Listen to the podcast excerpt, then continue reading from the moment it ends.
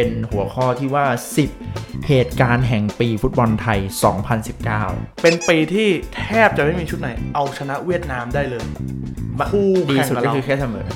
คิดซะว่าเป็นแดงเดือดแห่งอาเซียนอะ ไทยลีกไหม ก็ต้องไทยลีกอืม บิ๊กดิวต้นปีฮือฮาที่สุดเลยคือเดียโก้ไปยะโฮ อืม แล้วตัวแทนที่มาแทน ว้าว มันเป็นปีของแชมป์หน้าใหม่อืมแล้วมันก็เป็นเหมือนการขีดเส้นว่านี่คือยุคใหม่ของไทยลีกแล้วอืมวันแรกเขาสามารถขายเสื้อได้ 30 ล้านบาทอืมถามว่าทีมเหมือนกันปะอืมอยู่ในประเทศเดียวกันปะใช่ทุกอย่างกฎเกณฑ์ในการทำทีมเหมือนกันหมดอ้าวและนี่คือเหตุการณ์ที่สุดของคุณคือกรรมการ I am แฟนบอล Podcast สวัสดีครับ คุณผู้ฟังครับอืมสวัสดีชาวรี magazine นะครับผม ต้อนรับเข้าสู่ I am แฟนบอล ครับ พอดแคสต์ที่เรามานั่งพูดถึงประเด็นเรื่องราวฟุตบอลนะครับ ในรอบสัปดาห์ ตอนนี้อัปเดตก่อนว่าเราสามารถฟังได้นะครับ ทาง Facebook นะครับ YouTube แล้วก็ Spotify นะครับ ก็ไปฟังกันได้ หลายๆ คนเริ่มไปฟังฟังบนรถไง ฟังง่ายนะอืมนะครับ แล้วก็วันนี้ I am Fan Ball ครับ ส่งท้ายปีเป็นหัวข้อที่ว่า 10 เหตุการณ์แห่งปีฟุตบอลไทย 2019 นะครับ ทีนี้เนี่ยในคลิปนี้เนี่ยมันจะมีเหตุการณ์ของเรา แล้วมันก็จะมีเหตุการณ์ของคนฟังด้วยว่าแบบว่าเฮ้ยมันก็มีคงมีเหตุการณ์ในใจของคุณที่มันอืมอาจจะไม่อยู่ใน10เหตุการณ์นี้นะเอาที่คุณชอบอะบางคนอาจจะมีเหตุการณ์เล็กๆมีไหม มันก็ต้องมี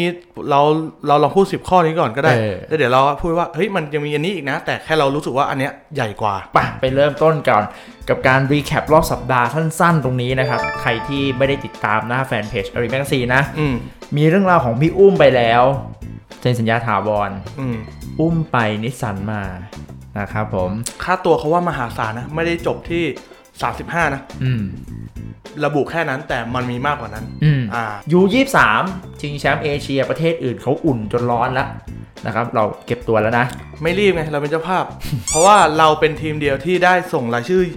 จนถึงวันแข่งอืมช้าช้าสุดอะเพราะเป็นเจ้าภาพทำอะไรก็ได้ การเก็บตัวรอบนี้น่าสนใจนั่นคือการที่เห็นเควินดีโรมรำแล้วนะครับ เข้าแคมป์ออกไหม ไม่หรอก อย่างที่เราสองคนรู้เราพูดกันมาตลอดว่าเคยพูดตลอด เควินอยาก ติดทีมชาตินะครับแต่ด้วยเหตุผลบางประการแหละใครใครใครเควินเควินเควิน แล้วก็ทัวร์นาเมนต์ที่น่าสนใจมากในรอบสัปดาห์ที่มีเริ่มต้นมาคือ AFF เหมือนเป็นอาเซียนคัพสโมสร 12 สโมสรของอาเซียน จะถูกจัดทัวร์นาเมนต์ขึ้นมาใหม่นะครับเดี๋ยวเราจะมีพอดแคสต์เรื่องนี้แน่อืมๆเล่าถึงรายละเอียดนะครับณวันที่คุณฟังอยู่ Boxing Day Boxing Day ติดตามผลกันให้ดีๆเมื่อคืนนะคงผ่านไปแล้วสำหรับหัวตารางเจอกันเหรอลิเวอร์เลสเตอร์เราไม่รู้อนาคตนะ อะเราอัดวันไหนเนี่ยคุณจะอัดวันไหนครับเนี่ยเออเอาไปเริ่มต้นเรื่องราวของพอดแคสต์วันนี้นะครับ เราว่ากันถึงเรื่องราวของ 10 เหตุการณ์ที่สุดแห่งปี ในวงการฟุตบอลไทยนะครับ เริ่มไล่ไปเลยของผมเนี่ย อันแรกนี่อาจจะเป็นของคุณไหมหรือว่ายังไง อันแรกเหรอะอืมปลดลายวัดฟ้าผ่า ถ้าเอ๊ะถ้าใครจำได้มันคือการที่เอเชียนคัพนัดแรก นัดแรกจบปุ๊บเปี้ยง คืนนั้นเรียบร้อยครับ ตอนเช้าตื่นมาใส่ชุดยังกับทัวร์ไทยไปให้กำลังใจนักบอลเออภาพมันจำได้นะมันมีภาพวิดีโอที่รออยู่หน้าโรงแรม ไปสู้ๆให้แล้วก็กำลังใจ จับมือทุกคนนะครับผมก็เศร้าไหม แต่เห็นวันนั้นยังเห็นอยู่ตรงโนวเทลอยู่เลยไหมครับ เออวันวันอาทิตย์ที่แล้วเนี่ยอยู่โนโวเทลสยามเนี่ยเอ๊ะมาทำอะไรนะ เออ นะครับ นั่นก็เป็นเหตุการณ์ที่ เอ่อ แต่แต่พี่สำหรับพี่มันอาจจะไม่ใช่เป็นเหตุการณ์ที่ช็อกนะ อืม คือมันเป็นเหตุการณ์ที่ ถึงเวลาสักที เออถึงเวลาสักทีคือตอนนั้นแฟนบอลก็ไม่ไหวกับเขาอืมเหมือนกัน คือไม่ไหวด้วยระบบการเล่นด้วยแหละอืมนะครับ ก็ปลดไปทำให้เรารู้จักโค้ชโต่อยไง พอนัดต่อไปชนะเฉยเอ่อเหตุการณ์ที่สองพี่ให้เหตุ อันเนี้ยสำหรับพี่น่าจะเป็นที่สุดของพี่ นั่นคือการที่เห็นภาพธีรทรบุญมาทันคว้าแชมป์เจลีกอืมพี่รู้สึกว่าเอ่อในในเส้นทางของการดูฟุตบอลมา หรือว่าเราเชียร์ทีมชาติเราเชียร์นักเตะไทยมา เหตุการณ์แบบเนี้ยเราไม่รู้ว่าอีกนานแค่ไหนมันจะเกิดอืมแล้วเราก็ไม่เคยคิดว่ามันจะเกิดขึ้นเร็วขนาดนี้นะในความรู้สึกพี่พี่รู้สึกว่า เฮ้ย มันมันเป็นไปได้เว้ย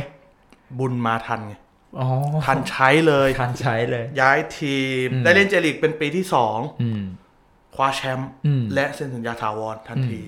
มันจะพีคมากถ้าในปีที่ผ่านมาคือ ทั้งอุ้มทั้งเจได้คว้าคิวแชถ้มวยป์นะอืมเออแต่ถามว่าเออ สำหรับพี่มันไม่ใช่เพียงแค่ว่าพี่อุ้มได้ แล้วมันดูเป็นเรื่องใหญ่นะคือการที่พี่อุ้มได้มันกลายเป็นคนหรือหรือแม้กระทั่งทีมทุกทีมอะเฮ้ยนี่แม่งนักเตะแชมป์ J League นะเว้ยอืมทีมชาติอะไรวะ ไทย แล้วไม่มันใช่คงสำรองไงมันคงเออมันคงเป็น feel เหมือนซาลาห์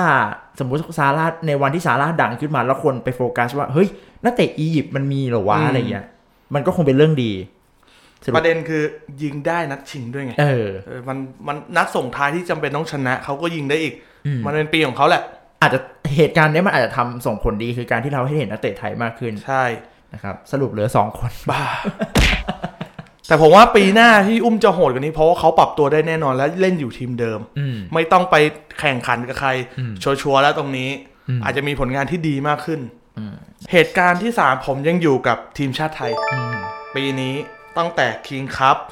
ยูยี่สิบเอ็ดยี่สิบสามสิบเก้าต่างๆ นานารวมกระทั่งสี่เกมอืมสำเร็จตกรอบหมด แล้วไม่ใช่การตกรอบบางบางรุ่น เป็นการพ่ายแพ้ตั้งแต่นัดรอบคัดเลือกแบ่งกลุ่ม เกือบทุกชุดอืมที่ตกรอบแรกใช้คำนี้ และอีกอย่างหนึ่งอีกวงเล็บอีกข้อหนึ่ง เป็นปีที่แทบจะไม่มีชุดไหน เอาชนะเวียดนามได้เลยคู่ดีแข่งสุดกับก็เราคือแค่เสมอ คิดซะว่าเป็นแดงเดือดแห่งอาเซียนอะ เป็นปีที่เราเจอทุกรุ่น ทุกรุ่นอืมเจอหมด ไม่สามารถเอาชนะได้เลย อืมทัวร์นาเมนต์ที่คิดว่าแย่สุดคืออะไรสำหรับผมอะทัวร์นาเมนต์ที่คิดว่าแย่ที่สุดสำหรับผม ที่ให้สี่เกมผมให้คิงครับ เออ King เพราะ Cup ว่าหนึ่งเลยคือแต่ละทีมที่มาผมกลับรู้สึกว่า ไม่ได้แข็งขนาดที่คุณจะเป็นแชมป์ไม่ได้ อืม สองเลย ความพร้อมมัน มันคือมันขาดแค่เจคนเดียวอะอืมมันคือทีมชาติชุดใหญ่อะคือคิงคัพเนี่ยมันไม่มีข้อแม้เหมือนซีเกม เพราะอืมซีเกมเรารู้ว่าเราต้องมีทัวร์นาเมนต์ต่อ ใช่ แต่คิงคัพอะ เราแพ้ตั้งแต่ใจแล้ว ใช่ คือใจมันไม่เตรียมตัวก็ไม่ดีอืมมีข่าวมาตลอดว่าจะไม่ใช่โค้ชโต่ย สุดท้ายก็ใช้โค้ชโต่ยเออคือมันมันดูไม่มีความพร้อมอะสำหรับผมตรงแล้วนั้นกลายเป็นชุดแข่งในคิงคัพก็กลายเป็นแย่ตามไปด้วยอะอืมอืมนะครับ เรื่องที่สี่เหตุการณ์ที่สี่ผมยกให้กับ อาทีมชาติต่อยอดเลย การการแต่งตั้งนิชิโนะก็ถือว่าเป็นเรื่องค่อนข้างใหญ่ เรื่องที่ณเวลานั้นน่าเซอร์ไพรส์เพราะว่าทุกคนได้ยินเป็นเสียงเดียวกันว่านิชิโนะคือโค้ชที่พาเอ้ยโค้ชที่โอเคนำญี่ปุ่นลงแข่งในฟุตบอลโลกรอบสุดท้าย มันมีเกมที่เขาเล่นดีมาก เจอเบลเยียม แล้วก็ดราม่าท้ายเกม รวมถึงการเอาชนะทีมใหญ่ ๆ ในในยุโรปอะไรอย่างเงี้ย เรื่องเนี้ยผมว่าอ่าถือว่าเป็นเรื่องใหญ่ ทุ่มเงินแล้วก็กล้าผลักขีดจำกัดของการเลือกโค้ชในทีมอืมในในในในชาติเรา เรื่องที่สี่ให้นิชิโนะไป เพราะว่าเรื่องนี้โนเนี่ยผมว่าผมว่ามันเป็นการเปลี่ยนแปลงครั้งใหญ่แล้วก็ครั้งใหม่ด้วยแต่มันก็ถือว่าเป็นการเปลี่ยนแปลงที่ค่อนข้างสวนทางกับผลผลงางานนเหลือเกินอะอย่างอย่างที่ผมบอกอะผมมักจะพูดคำนี้ว่าผมสำหรับผมอะรอได้เพราะว่าหนึ่งเลย ปีที่การเปลี่ยนแปลงอะมันเปลี่ยนในปีนี้ มันไม่สามารถทำให้ผลเกิดขึ้นเร็วได้หรอกเพราะอย่าลืมว่าอืมศักยภาพนักเตะเรามันก็ยังแค่ C หรือ B บวกถ้าเทียบกับเอเชีย ดังนั้นมันต้องวางรากฐานผมผมผมยังเชื่อตามคุณสมยศอยู่ว่าอ่าคุณสมยศ U19 เราอะอืมหรือ U16 เรานั่นแหละถึงจะได้ไปบอลโลกอืมผมยังเชื่อว่าผมรอรุ่นนั้นอืมอะไรแบบนี้นะครับผมอะอันนี้คือเรื่องที่สี่อะไปเรื่องที่ห้าสิไทยลีกไหมก็ต้องไทยลีกอืม big deal ต้นปี ฮือฮาที่สุดเลยคือดิโอโก้ไปยะโฮร์อืมแล้วตัวแทนที่มาแทน ว้าว สุดยอดทั้งทั้งสี่คนเลยเอ่อห้าด้วย พี่พี่ยกให้เรื่องนี้มันคือ มันเป็นปีของการที่เราเห็นดิวของสองนักเตะที่เป็นเหมือน top player ของไทยลีก ต่างชาติที่ดีที่สุดเลยก็ว่าได้สองคน คนหนึ่งคือดิโอโก้ตอนต้นปีอืมจำได้มันคือค่ำคืนของการเข้าวันที่หนึ่งมกราคมใช่ปี 2019 แล้วก็ช่วงสิ้นปีก็คือช่วงเดือนธันวา ก็คือเฮเบอร์ตี้เฮเบอร์ตี้ไปท่าเรือพี่ว่าถ้าเอาดิวของปีที่คนฮือฮาที่สุดให้สองดิวนี้ ก็ประมาณนั้นนะครับผม อันนั้นคือดิวแห่งปีนะนะครับ เหตุการณ์ต่อมาคงไทยลีกเรื่องเนี้ยน่าจะน่าถามหลายๆคนน่าจะมี 70-80%คือการที่สิงห์เชียงรายยูไนเต็ดคว้าแชมป์ไทยลีกครั้งแรก แล้วก็พีทีประจวบคว้าลีกคัพครั้งแรก FA ในรอบสิบปี เออคือทุกอย่างมันกลายเป็นแชมป์หน้าใหม่หมดอืมมันการการที่บุรีรัมย์เมืองทองไม่ได้ แบงคอกไม่ได้แบงคอกเคยได้ไหมอ่าเออสองพันหกอะเออคือมันกลายเป็นว่ามันเป็นปีของแชมป์หน้าใหม่อืมแล้วมันก็เป็นเหมือนการขีดเส้นว่านี่คือยุคใหม่ของไทยลีกละอืมใครมันไม่ใช่การผูกขาดอีกต่อไป ก็ ถือว่าเป็นเหตุการณ์ที่ค่อนข้างใหญ่นะ แล้วมันใหญ่ตรงที่สองทีมที่เป็นแชมป์หน้าใหม่ ดันมาได้กำลังจะไปเตะไอ้สโมสรอาเซียนอีกอืมมันก็กลายเป็นเขาไม่รู้มาก่อน ไม่รู้แล้วเขาก็ได้โอกาสนั้นทันทีเมื่อเขาคว้าแชมป์แรก คือเรื่องเนี้ยผมเดี๋ยวเราคงมีการพูดถึง AFF ครับอาเซียนคัพแหละอืมแต่เกรินไปนิดนึงว่าคนอาจจะคิดว่าเฮ้ยอ้าวทำไมเพิ่งมาคุยกันอืมเรื่องนี้ผมถามไปทำช้างศึก เขาคุยกันมาเป็นระยะเวลาหนึ่งปีแล้ว จริง ๆสโมสรมีการรับรู้เบื้องต้นว่าจะมีถ้วยนี้ แต่ไม่รู้ว่าใครได้ไปมากกว่าอืมประมาณนั้นไอ้เรื่องต่อไปนั่นก็คือสารต่อกับไทยลีกถามว่าในมุมหนึ่งเรื่องที่ใหญ่ที่สุดของไทยลีกมันคือการที่แชมป์หน้าใหม่ได้ บุรีรัมย์ไม่ได้ทักถ้วยยกเว้นถ้วยออมสินครับเออตอนต้นปีเออเมืองทองกับการเปลี่ยนแปลงที่เริ่มต้นด้วยการคว้าใช้โค้ชเบ๊อ่าใช่ เปลี่ยนเป็นอ่าโค้ชเกาหลีอืมแล้ว ไม่สามารถดีดตัวจากท้ายตารางขึ้นมาได้ จนอืมเปลี่ยนแปลงครั้งใหญ่ตอนต้น leg สองอืมคว้ากามาเข้ามาอืมดีดตัวเองจนขึ้นมาอยู่อันดับห้าอันดับหกนี่คือการเปลี่ยนแปลงที่ผมว่า คือมันเป็นมันเป็นเหตุการณ์ที่พี่รู้สึกว่ามันเหมือนแบบรถไฟเหาะอะหลาย ๆ คนถึงก็ถอดใจว่ารถตกชั้นนะเออเออ มันตกชั้นได้เลยนะเพราะเออฟอร์มในช่วงแรก คุณไม่ชนะหลายนัดติดต่อกันอืมแล้วคุณอยู่บวยตลอด อืมคือเมืองทองปีนี้มันกลับกลายเป็นเรื่อง พี่ว่า สสโมสรเขารู้สึกว่าปีนั้นเป็นปีปีที่ผ่านมาน่าจะเป็นปีที่น่าจดจำที่สุดอะจนถึงวันนี้ผมก็ยังเป็นปีที่น่าจดจำเพราะว่าทุกทีมขยับการซื้อตัวแล้ว เขาได้แค่สหรัฐกันยาโรดคนเดียวนะเออ แล้วแม้ว่าจะมีดีลต่างๆว่าจะยุบทีมไหมอืมจะขายคนนั้นออกอีกอืมคนนี้จะไปเจลีกอีก หรือแม้กระทั่งต่างชาติตกลงเป็นใครอืมแม้ว่าเราจะเริ่มเห็นภาพหลุดมาแล้วว่ามีเกาหลีมาอุดขอ ซ้อมด้วย ขอเทสต่างชาติมาขอเทสแข่งแต่เรายังไม่เห็น เป็นตัวเป็นตนเลยว่าชูเสื้อสักทีหรือยังอืมมันก็จะเป็นคำถามคาใจของแฟนเมืองทองอยู่ว่า ตกลงปีหน้ากูยังต้องเชียร์ทีมอยู่ไหมวะอืมเออนะครับอะอย่างวันที่เราเคยได้มานั่งคุยกับตังเนี่ยเราเห็นตั้งแต่วันที่สภาพจิตใจ อืมมืดอะ คือไม่รู้จะหาทางออกได้ไง ในวันที่กามามามันกลับไปเป็นดีขึ้น จนถึงขนาดไอจีมาตามมาแล้วนะครับ อีกฝั่งหนึ่งคือบุรีรัมย์นั่นก็เป็นอืมเหตุการณ์ใหญ่เหมือนกัน ในประวัติศาสตร์ของสโมสรนี่เป็นปีที่ไม่น่าจดจำเลย คือการที่เอ่อไม่ได้แชมป์อะไรเลยอืมออมสินครับนี่นับไหมโอ้โหถามว่านับไหมมันก็มันก็นับได้เพราะว่าปีก่อนเขาพลาดให้เชียงรายหรือเปล่าใช่เขาเขาก็อยากได้คือแต่เขาต้องการมาล้างแค้นแต่เชื่อเถอะว่าสำหรับบุรีรัมย์ไม่นับ เชื่อ เพราะว่ามันมันมันเป็นถ้วยเหมือนอารมณ์เหมือนคุณได้ Community Shield อะเออนะครับ ก็นับแต่ในนี่คือเหตุการณ์ที่เจ็ด ที่บุรีรัมย์คงไม่อยากจดจำเท่าไหร่ในปีที่ผ่านมานะครับอะทั้งเมืองทองทั้งบุรีรัมย์ไปแล้ว เรื่องที่แปดใช่ไหมเรื่องที่แปดไหมแปดก็ได้เดี๋ยวผมมีเรื่องแถมให้เรื่องได้หนึ่งเรื่องที่ 8 ในปี 2019 น่าจะเป็นปีแห่งการยุบทีม ทีมแรกสุด รู้สึกว่าจะเป็น สีหมอกไหมโห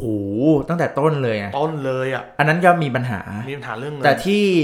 ล้มกันสุดๆ น่าจะเป็นช่วงสิ้นปีพีทีทีระยองปีทีละโอ้โหวันนี้น่าจะหนักสุดเลยอะทออล่าสุด ทออล่าสุด Air อาร์ Force มี่Army โอ้โห Air Force Army ยุบทีมอะลองคิดดิเออมีอะไรอีกเอ่อไทยฮอนด้าไทย Honda นี่ไงน่าจะฮอนด้าเลยไปที่อื่นเลย เออ รวมๆ แล้วไอเหตุการณ์ทั้งหมดอะมีเรื่องน่าจำกันแค่สองสามเรื่องนะ มันกลายเป็นเรื่องใหญ่ที่ไม่ได้ happy เออคืออ่าโอเคเรื่องดีมีแค่เรื่องพี่อุ้ม เรื่องเชียงรายคว้าแชมป์แชมป์ หรือแม้กระทั่งอะคว้าโค้ชอะแต่เรายังอาจจะยังไม่เห็นว่าเออมันผลงานเป็นยังไงอะแต่ที่มีเหลือการเปลี่ยนแปลงที่เหลือนี่หนักหมดเลยนะครับอะก็เป็นปีแห่งการยุบทีม มันกำลังทำให้เราเห็นอะไรปะในการยุบทีมสำหรับผมอะผมแค่รู้สึกว่าผมเคยพิมพ์ไปแล้ว ผมแค่รู้สึกว่าอืมมันดีซะอีกที่มีการยุบทีมเกิดขึ้น มันจะได้เหลือทีมที่ มันเต็มที่กับฟุตบอลเออพี่คิดเหมือนกันเลย คือหลาย ๆ ที่อะชอบคิดว่าฟองสบู่แตกอืมเอ่อฟุตบอลไทยกำลังจะจมลงอืมอะไรเงี้ย พี่ก็ก็คิดเหมือนกันว่า มันคือการผลัดใบที่อืมไม่ใช่ออกไป มันกำลังเปลี่ยนสู่ยุคใหม่ที่ทุกอย่างมันเป็นมืออาชีพมากคือถามว่า ไอ้ทีมที่ยุบไปอะ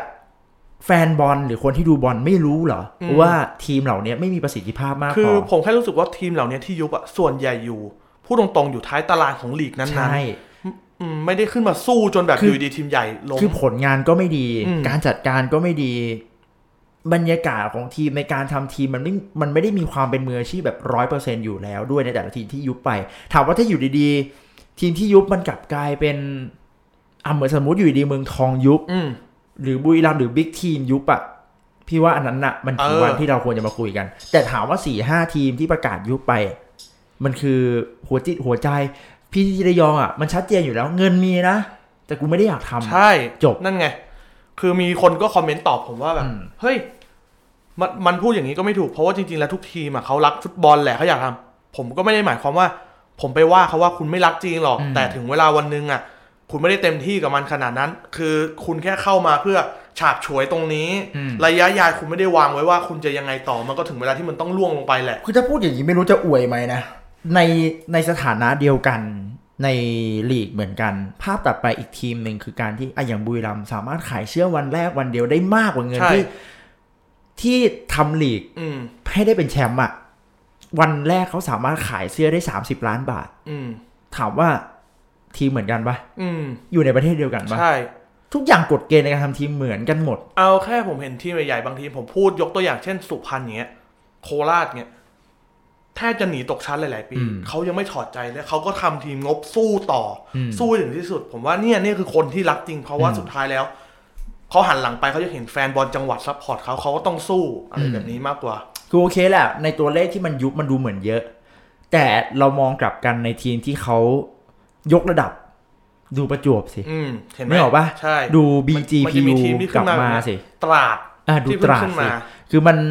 มันมันมันก็สามารถเลือกที่จะมองได้อยู่อะระยองเอฟซีอย่างนี้อืมคุณเห็นความพยายามครับผมว่ามันดีซะอีกที่ทีมหลาย ๆ บางทีมตกไปแล้วทีมที่อืม ทำให้ไทยลีกมันยิ่งสนุกขึ้นขึ้นมาเหมือนวันนั้นที่เราคุยกับเจ ถ้าวันหนึ่งมันเหลือสิบทีม มันจะเหลือแต่ทีมที่เข้มข้นที่สุดเลยนะอืมเออมันก็น่าสนใจนะครับผมอะไปเรื่องอันดับเรื่องที่ต่อไปเก้าเรื่องที่เก้านั่นคือเรื่องของศูนย์ฝึก ก็ขึ้นผ่านไปหมาดๆนั่นคือนี่เป็นเรื่องดีละ2019กำลังจะได้มีศูนย์ฝึก